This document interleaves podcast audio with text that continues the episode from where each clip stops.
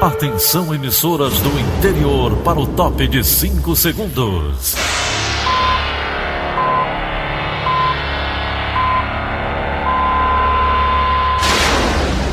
A Verdinha leva o som cada vez mais longe. Rádio Sul Cearense de Brejo Santo, Cristal de Quixeramobim, Iracema de Ipu, Jornal Centro-Sul de Iguatu, Macambira de Poeiras, Tabajara de São Benedito, Oroz FM, Pioneira de Forquilha, Itataia de Santa Quitéria, União de Camocim, Educadora do Cariri do Crato, Líder FM de Itapipoca, Aquarela FM de Miraíma, Liberdade de. Itarema, Carinhosa de Acopiara, Sertão Central de Senador Pompeu, Vale do Salgado de Lavras da Mangabeira, Vale FM de Nova Russas.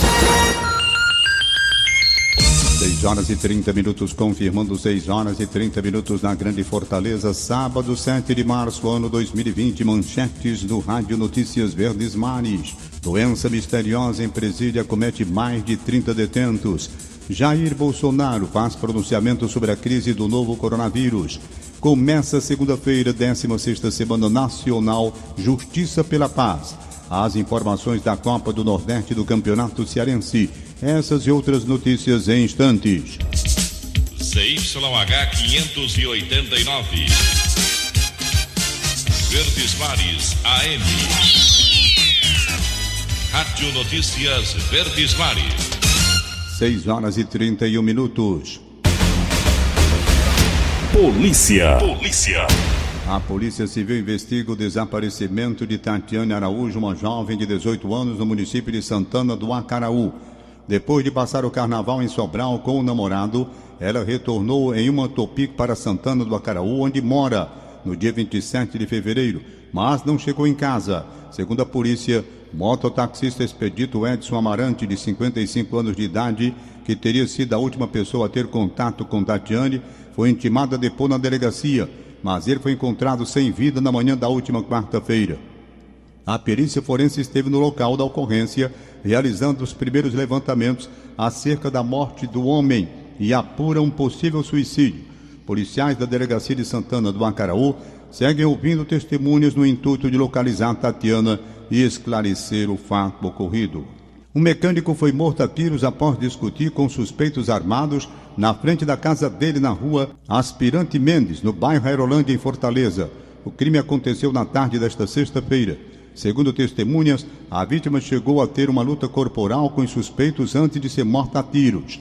Eles disseram que Antônio Laércio Lima da Silva estava dentro de casa quando os suspeitos chegaram ao local e o chamaram a vítima e os criminosos discutiram. Em seguida, Laércio foi alvejado por pelo menos três tiros. Os suspeitos fugiram do local logo após o crime. A Polícia Civil investiga o caso. A Secretaria de Saúde do Ceará está investigando uma doença misteriosa que acomete mais de 30 presos do Centro de Execução Penal e Integração Social Vasco Weine, no município de Taitinga. 11 detentos estão internados no Hospital São José em Fortaleza. Repórter Brenda Albuquerque tem os detalhes. Mais de 30 internos adoeceram apresentando sintomas semelhantes, como anemia, lesões na pele e, em alguns casos, lesões também na gengiva. A Secretaria da Administração Penitenciária não confirmou o total de casos, mas informou que 11 presos foram encaminhados para o Hospital São José, aqui em Fortaleza, para o tratamento de um possível quadro infeccioso. O secretário de Saúde do Ceará, Dr. Cabeto, confirmou que uma visita com equipe médica foi feita no Centro de Execução Penal e Integração Social e que a Secretaria de Saúde está tentando identificar que doença é essa. Tinha lá 30 casos documentados que nós estamos finalizando a investigação. Fizemos toda uma visita dentro do que é necessário, né? saber a questão das instalações, da água, das adequações e, e das condições básicas que podem estar relacionadas à doença, né? e é, partimos para um plano de investigação. E nós vamos esclarecer exatamente o que se trata são é, quadros muito similares né, entre, entre as pessoas. Um funcionário do Hospital São José que esteve em contato com os pacientes vindos da unidade prisional observou que, embora o diagnóstico ainda não tenha sido concluído, todos apresentavam grande deficiência de vitaminas C e D. Ele informou ainda que a doença não parece ser infecciosa ou mesmo transmissível, mas que pode estar ligada, entre outros fatores, a questões nutricionais. Em nota, a Secretaria da Administração Penitenciária a Secretaria de Saúde do Estado informaram que os pacientes estão sob observação e aguardam os resultados de uma série de exames para diagnóstico preciso do caso. A SAP informou ainda que todos os internos e internas do sistema prisional cearense possuem quatro refeições diárias e o alimento servido é orientado por nutricionistas e fiscalizados por equipes de controle interno. A Secretaria da Administração Penitenciária acrescentou ainda banho de sol é cumprido com regularidade e rotina, assim como prevê a Lei de Execução Penal. Brenda Albuquerque para a Rádio Verdes Mares. Começa segunda-feira, 16 Semana Nacional Justiça pela Paz com 420 audiências agendadas pelo Judiciário Cearense. Os detalhes estão com Roberto Carlos Nascimento.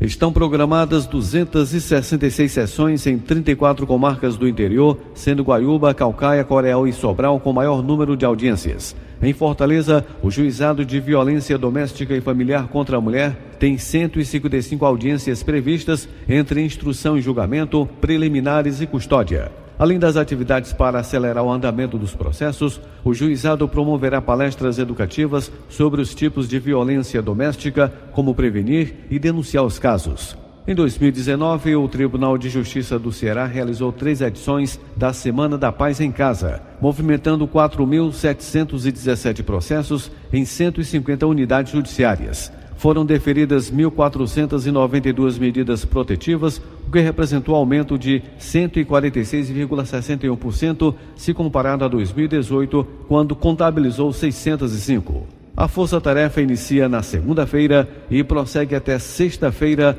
numa iniciativa do Conselho Nacional de Justiça em parceria com os tribunais de justiça de todo o país. Roberto Nascimento para a Rádio Verdes Mares. 6 horas e 36 minutos. Saúde. A Escola de Saúde Pública e a Secretaria da Saúde do Ceará vão levar informações sobre o novo coronavírus a profissionais das regiões Norte, Cariri e Sertão Central. Na próxima segunda-feira, a partir de 1 e meia da tarde, o treinamento vai acontecer no Hospital Regional Norte, em Sobral, e na Faculdade de Medicina, em Juazeiro do Norte. Na quarta-feira será a vez do Sertão Central receber especialistas da saúde do Estado a ação acontecerá em Quixadá, às 9 horas da manhã, na Superintendência de Saúde do município. Segundo a supervisora do Centro de Educação Permanente da Escola de Saúde Pública, Lígia Lucena, a meta é treinar profissionais de saúde como médicos, enfermeiros e residentes de UPAs e hospitais. A gente tem visto a necessidade de trabalhar de forma descentralizada com relação a essas ações do coronavírus, no sentido de estar alinhando as informações para os profissionais de saúde nas suas regiões de saúde. Trabalhamos com duas superintendências, que foi Fortaleza e Litoral Leste, e agora estamos indo para o Cariri, Sertão Central e região de Sobral. São encontros geralmente de um turno, onde a gente leva uma equipe com três profissionais de referência no estado, que é um infectologista, um profissional do LACEN e um profissional da vigilância epidemiológica para estar tá trabalhando a questão dos fluxos, prevenção. A proposta é tentar trazer profissionais de saúde, médicos e enfermeiros que possam estar tá trabalhando como multiplicadores com essas informações que estão sendo dadas durante esses encontros. O Brasil tem 13 casos confirmados do novo coronavírus. Segundo o Ministério da Saúde, 768 casos ainda são classificados como suspeitos. A região Nordeste registra o primeiro caso da doença. Sérgio Ripardo tem mais informações. A Bahia monitora uma paciente de 34 anos, moradora de Feira de Santana, uma cidade a cerca de 120 quilômetros de Salvador, que retornou da Itália em 25 de fevereiro. No país europeu, ela teve passagens pelas cidades de Milão e Roma. De quinta para ontem, cinco casos foram confirmados no país, o balanço do Ministério da Saúde, divulgado ontem, aponta que o Brasil já contabiliza 13 casos confirmados da doença. Além do caso na Bahia, são 10 em São Paulo, um no Rio de Janeiro e um no Espírito Santo. O aumento no número de casos alerta o governo federal. Na noite de ontem, o presidente Jair Bolsonaro fez um pronunciamento de rádio e TV para tranquilizar a população a respeito da chegada do novo coronavírus no país e convocar a população, em especial os profissionais de saúde, para um trabalho conjunto com o governo para superar a situação. Bolsonaro afirmou que não há motivo para pânico em sua última atualização no fim da tarde de ontem, a Secretaria de Saúde do Ceará apontou nove casos suspeitos do novo coronavírus. Ainda não há confirmações. O estado já tem 26 pacientes com resultado negativo para a infecção. O Brasil foi o primeiro país da América do Sul a lidar com a enfermidade e, de acordo com o presidente, reforçou o sistema de vigilância em portos, aeroportos e unidades de saúde. Bolsonaro também destacou que o governo vem transmitindo informações diárias e transparentes a estados e municípios. Sérgio Ripardo, para a Rádio Verdes Mares. O presidente da República Federativa do Brasil, Jair Bolsonaro, afirmou na noite de ontem, durante pronunciamento no rádio e na televisão, que ainda que a crise do novo coronavírus possa se agravar, não há motivo para pânico o governo federal vem prestando orientações técnicas a todos os estados, por intermédio do Ministério da Saúde. Os demais ministérios uniram esforços e, juntos aos demais poderes, seguirão garantindo o funcionamento das nossas instituições até o retorno à normalidade. Determinei ações que ampliam o funcionamento dos postos de saúde, bem como reforço aos nossos hospitais e laboratórios. Convoco a população brasileira, em especial os profissionais de saúde, para que trabalhemos unidos e superemos juntos essa situação. O momento é de união. Ainda que o problema possa se agravar, não há motivo para pânico. Seguir rigorosamente as recomendações dos especialistas é a melhor medida de prevenção. Que Deus nos proteja e abençoe o nosso Brasil. 6 horas e 41 minutos. Cidade. As praias da Zona Oeste de Fortaleza estão impróprias para banho neste fim de semana. Elone Bomuceno tem os detalhes. A área inclui 10 trechos de praia que vão da Avenida Alberto Nepomuceno, no centro, até a Barra do Ceará. Na zona centro do Mucuripe ao Poço da Draga, duas das sete praias analisadas apresentam condições favoráveis ao banho. Já na zona leste, que vai do Caça-Pesca ao Farol, duas das onze praias monitoradas estão apropriadas. O trecho inclui as barracas da Praia do Futuro, que são as mais frequentadas no fim de semana. O boletim completo da balneabilidade está disponível no site da Semace. Elon Nepomuceno para a Rádio Verdes Mares. Será lançado na próxima segunda-feira, às 9 horas da manhã, no auditório do Paço Municipal, o portal Observatório da Mulher de Fortaleza, a iniciativa da Secretaria Municipal dos Direitos Humanos e Desenvolvimento Social. A plataforma foi desenvolvida por meio da parceria entre a Fundação de Ciência, Tecnologia e Inovação, o Instituto de Planejamento de Fortaleza e a Unifor. O objetivo é unificar todas as ações públicas voltadas às mulheres, como os dados de violência doméstica, familiar e sexual, facilitando assim a consulta de dados para uma mulher divulgação nessa, para uma melhor divulgação dessas informações. 6 horas e 43 minutos. Esporte. A Copa do Nordeste, Campeonato Cearense e a convocação para as eliminatórias da Copa do Mundo 2022 são assuntos de hoje do Luiz Eduardo, direto da Sala de Esportes. Bom dia, Luiz. Bom dia. Logo mais tem Copa do Nordeste. O Fortaleza volta a atuar na competição. Tricolor de Aço, que vem de derrota pelo Campeonato Cearense, busca agora uma vitória na Copa do Nordeste. O adversário será a equipe do CSA. Jogo às 18 horas no Estádio Castelão. A equipe do CSA, que não vem bem na competição, é o Lanterna, do grupo B. O Fortaleza está no grupo A, tem oito pontos, é o terceiro colocado. Já a equipe do CSA, Lanterna do grupo B, só tem um ponto e, aliás, ao lado do Frei Paulistano, as únicas equipes que ainda não venceram nessa competição. O Ceará já jogou nessa rodada da Copa do Nordeste na última terça-feira lá em Teresina, no Lindolfo Monteiro, goleando a equipe do River pelo placar de 4 a 0. Ceará, aliás, que nesse domingo joga pelo Campeonato Cearense contra o time do Atlético Cearense, jogo no PV às 16 horas. É o único jogo do campeonato, é jogo válido pela terceira rodada da competição. Na classificação do Campeonato Cearense, o time do Guarani de Sobral é líder, tem 10 pontos. Ferroviário, segundo com 10. O Fortaleza, terceiro, 9. Quarto, Ceará com 8. Quinto, Atlético Cearense com 6. Sexto, Pacajus com 3. O sétimo, Calcaia, 3. Oitavo, Barbalha com apenas 3 pontos ganhos na competição. O treinador Tite convocou a seleção brasileira para os dois jogos das eliminatórias. Os jogos irão acontecer no dia 27 de março, na cidade de Recife, contra a Bolívia, e no dia 31 de março, lá em território peruano, Peru contra a seleção do Brasil. As novidades foi o ataque do Flamengo, hein? O Bruno Henrique foi convocado, o Gabigol e o jogador Everton Ribeiro. Neymar segue na relação. Quem vai ficar de fora é o goleiro Alisson. Os convocados foram os seguintes: Ederson, goleiro do City, Ivan da Ponte Preta e o Everton do Palmeiras.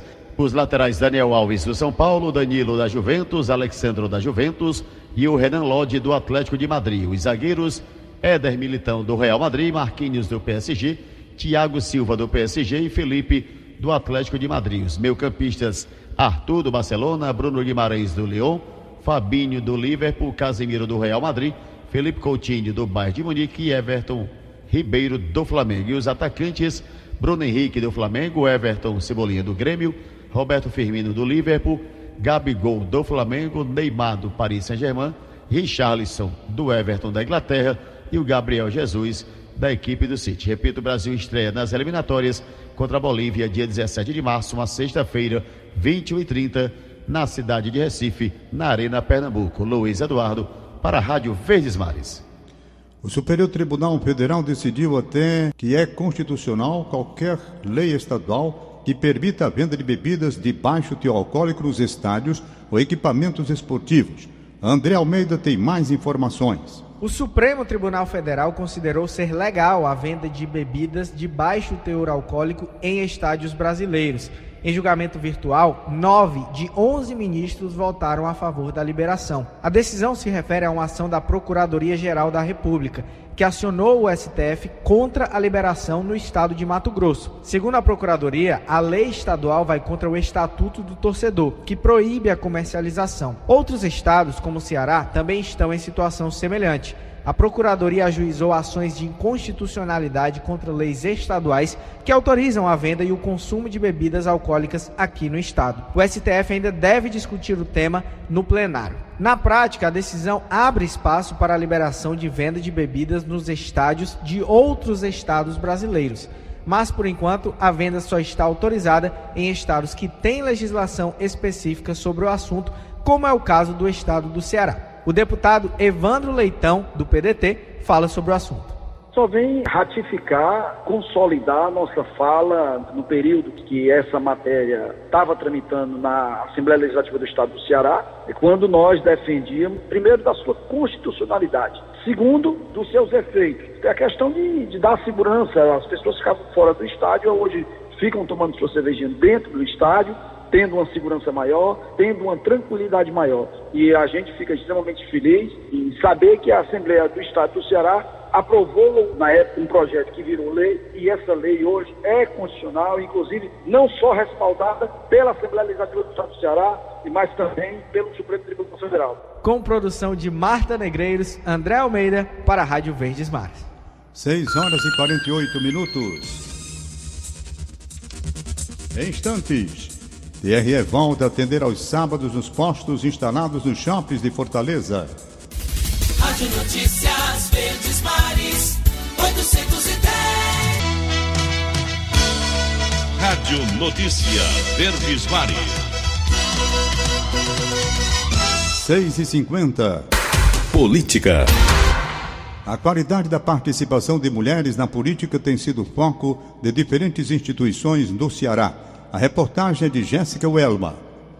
A Escola de Magistratura do Ceará realizou ontem o último dia do seminário intitulado Mulheres na Política Construindo Candidaturas Eficientes. O foco do evento foi na preparação de mulheres para as eleições municipais de 2020 e na prevenção de fraudes sobre a utilização de mulheres na política, como afirma a secretária judiciária do Tribunal Regional Eleitoral do Ceará, Orleanes Cavalcante. um percentual mais significativo. Mas assim, a luta é árdua, o caminho a ser traçado né, pelas mulheres na política é um caminho difícil, porque o ambiente político sempre foi muito masculino. A discussão sobre a presença das mulheres na política ganha novos contornos com o fim das coligações. Agora, cada partido terá de preencher o mínimo de 30% de mulheres filiadas para concorrer no pleito. A regra joga luz sobre os desafios na ocupação de espaços políticos, como afirma a juíza do Paraná, Flávia da Costa Viana. As candidaturas femininas estão em foco para que os partidos evitem é, de toda forma candidaturas fraudulentas, fictícias a juíza presidiu a comissão de estudos para a implementação do projeto Mulheres na Política, no Tribunal Regional Eleitoral do Paraná. Pioneiro, o projeto tem inspirado iniciativas em outros estados, como Ceará. Mais informações no Diário do Nordeste. Jéssica Welman para a Rádio Verdes Mares. A participação de mulheres na política é o tema do comentário de William Santos. Olá, bom dia a você que nos ouve na Verdinha. Nos últimos dois dias, Fortaleza recebeu dois eventos que reafirmaram a necessidade de se discutir garantia de direitos e equidade de gênero.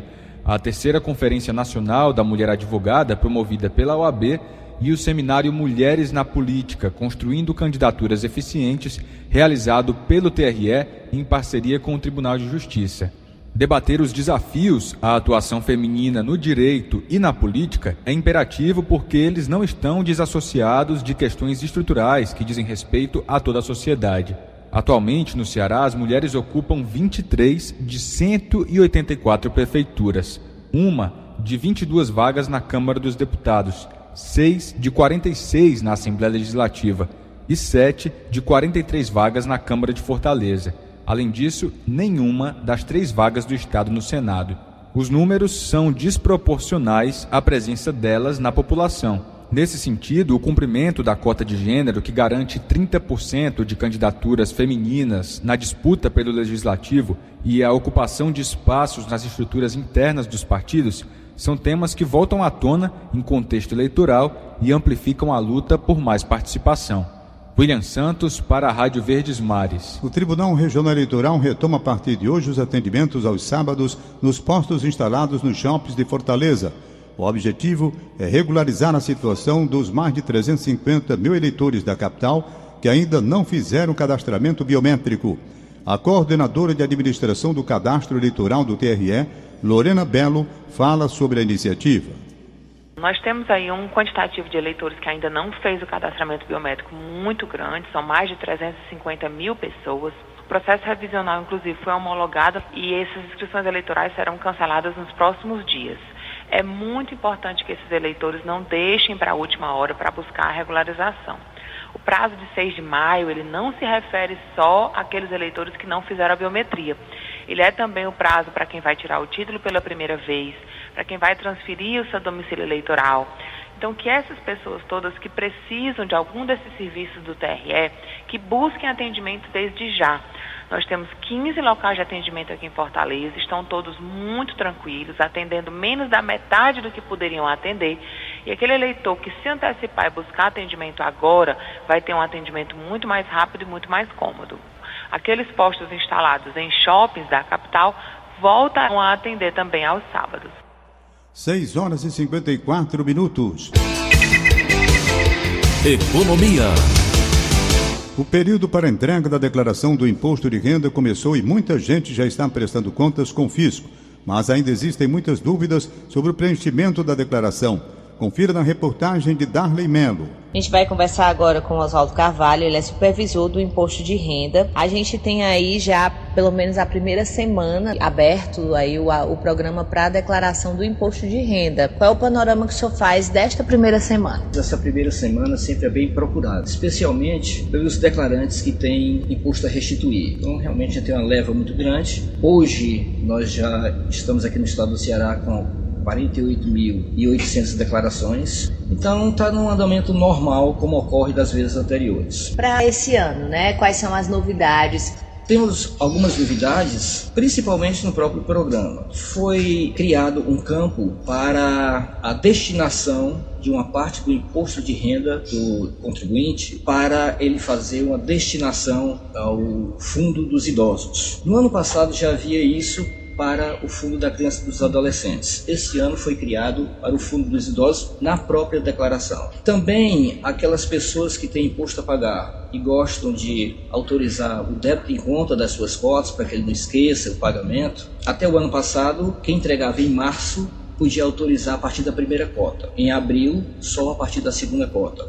Para esse ano eles ganharam 10 dias. Quem entregar a declaração até o dia 10 de abril vai poder autorizar o débito em conta corrente já a partir da primeira cota. Para aqueles que têm restituição, o calendário de lotes de restituição foi antecipado. Este ano o primeiro lote já vai ser no final de maio e serão cinco lotes, sendo o último no final de setembro. E mais uma informação: a contribuição patronal para o empregado doméstico da sua declaração não foi prorrogada para 2020, portanto, não haverá essa dedução.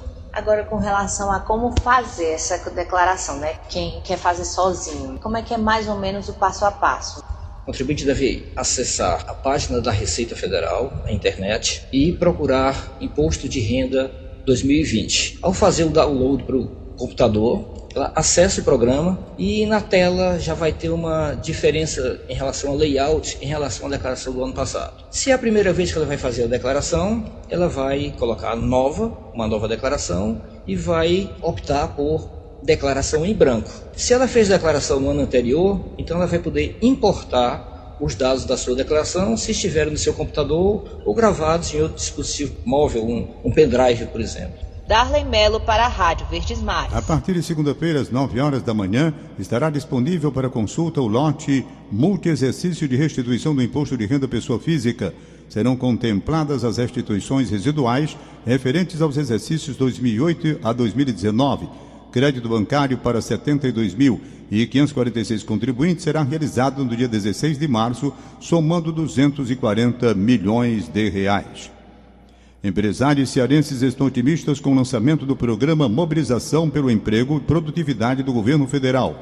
A solenidade aconteceu ontem na sede da Federação das Indústrias do Ceará. Mais informações com Samuel Quintela. O projeto foi anunciado pelo secretário especial de Produtividade, Emprego e Competitividade do Ministério da Economia, Carlos da Costa. A classe empresarial cearense destacou a redução dos processos burocráticos para se dar início a um novo negócio e manter as operações em andamento. Você pode conferir a reportagem completa no Diário do Nordeste. Samuel Quintela para a Rádio Verdes Mares. 6 horas e 59 minutos. Acabamos de apresentar o Rádio Notícias Verdes Mares.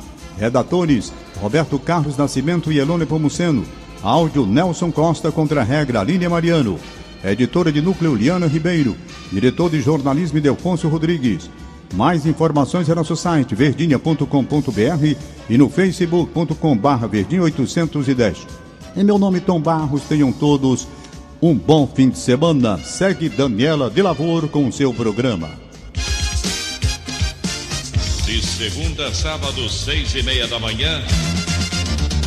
Rádio Notícias Verdes Mares. Rádio Notícias Verdes Mares. 810